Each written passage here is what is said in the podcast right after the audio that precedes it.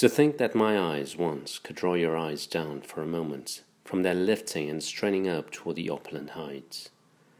To think that my face was the face you liked best once to look on, when fair ones softened to pleading beneath shimmering lights. Regret you? Not I. I'm glad that your proud heart disowned me, the while it was lying so sullenly under my feet, since love was to you but a snare and a pain, and you knew not its height and its depth, all unsounded and soundless and sweet. Too dark was the shadow that fell from your face bending over me, too hot was the pant of your breath on the spring of my cheek. I but dimly divine, yet I shrank from the warring of passions, so strong that they circled and shook me while leaving you weak. Acknowledge, you knew not aright if you loved me or hated, but you pushed me aside, since I hindered your seeing the heights. They were but the cold, barren peaks which selfish souls clamber, and for which they surrender the gardens of scented delights. From where I'm sitting, I watch your lone steps going upward, and tonight I'm back in those nights that we knew at the start. I think of your eyes dark with pain, full of thwarted caressings, and suddenly, after these years, from my old slips my heart. But no matter. There's too much between us. We cannot go back now. I'm glad of it. Yes. I will say it right on to the end. I'm glad that my once so reluctant, tempestuous lover hasn't leisure nor art now to be my leisurely friend. My lover. Why, how you would fling me the word back in fury, remembering you loved me at arm's length in spite of denial that the protests were double, each went from the struggle unconquered. The hour of soft, silken compliance was not on your dial.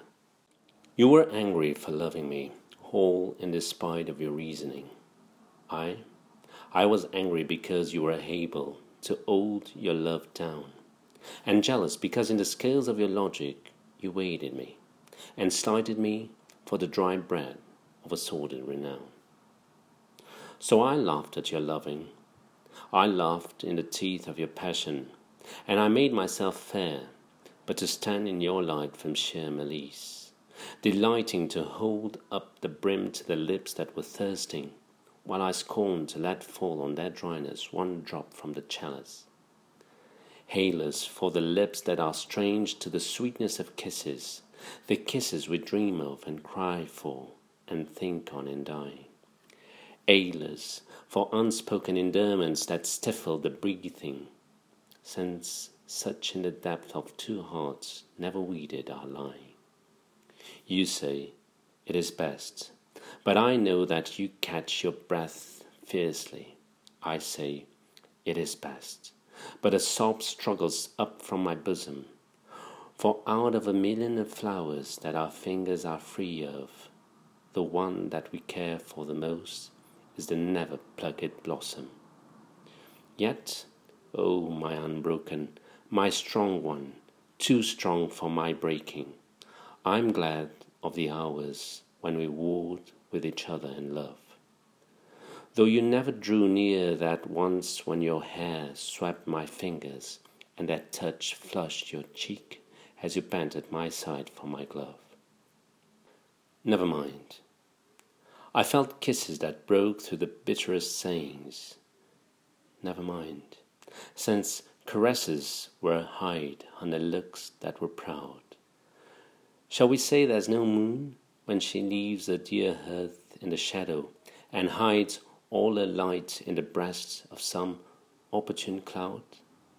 Yet, this germ of a love, could it ever have burgeoned to fullness?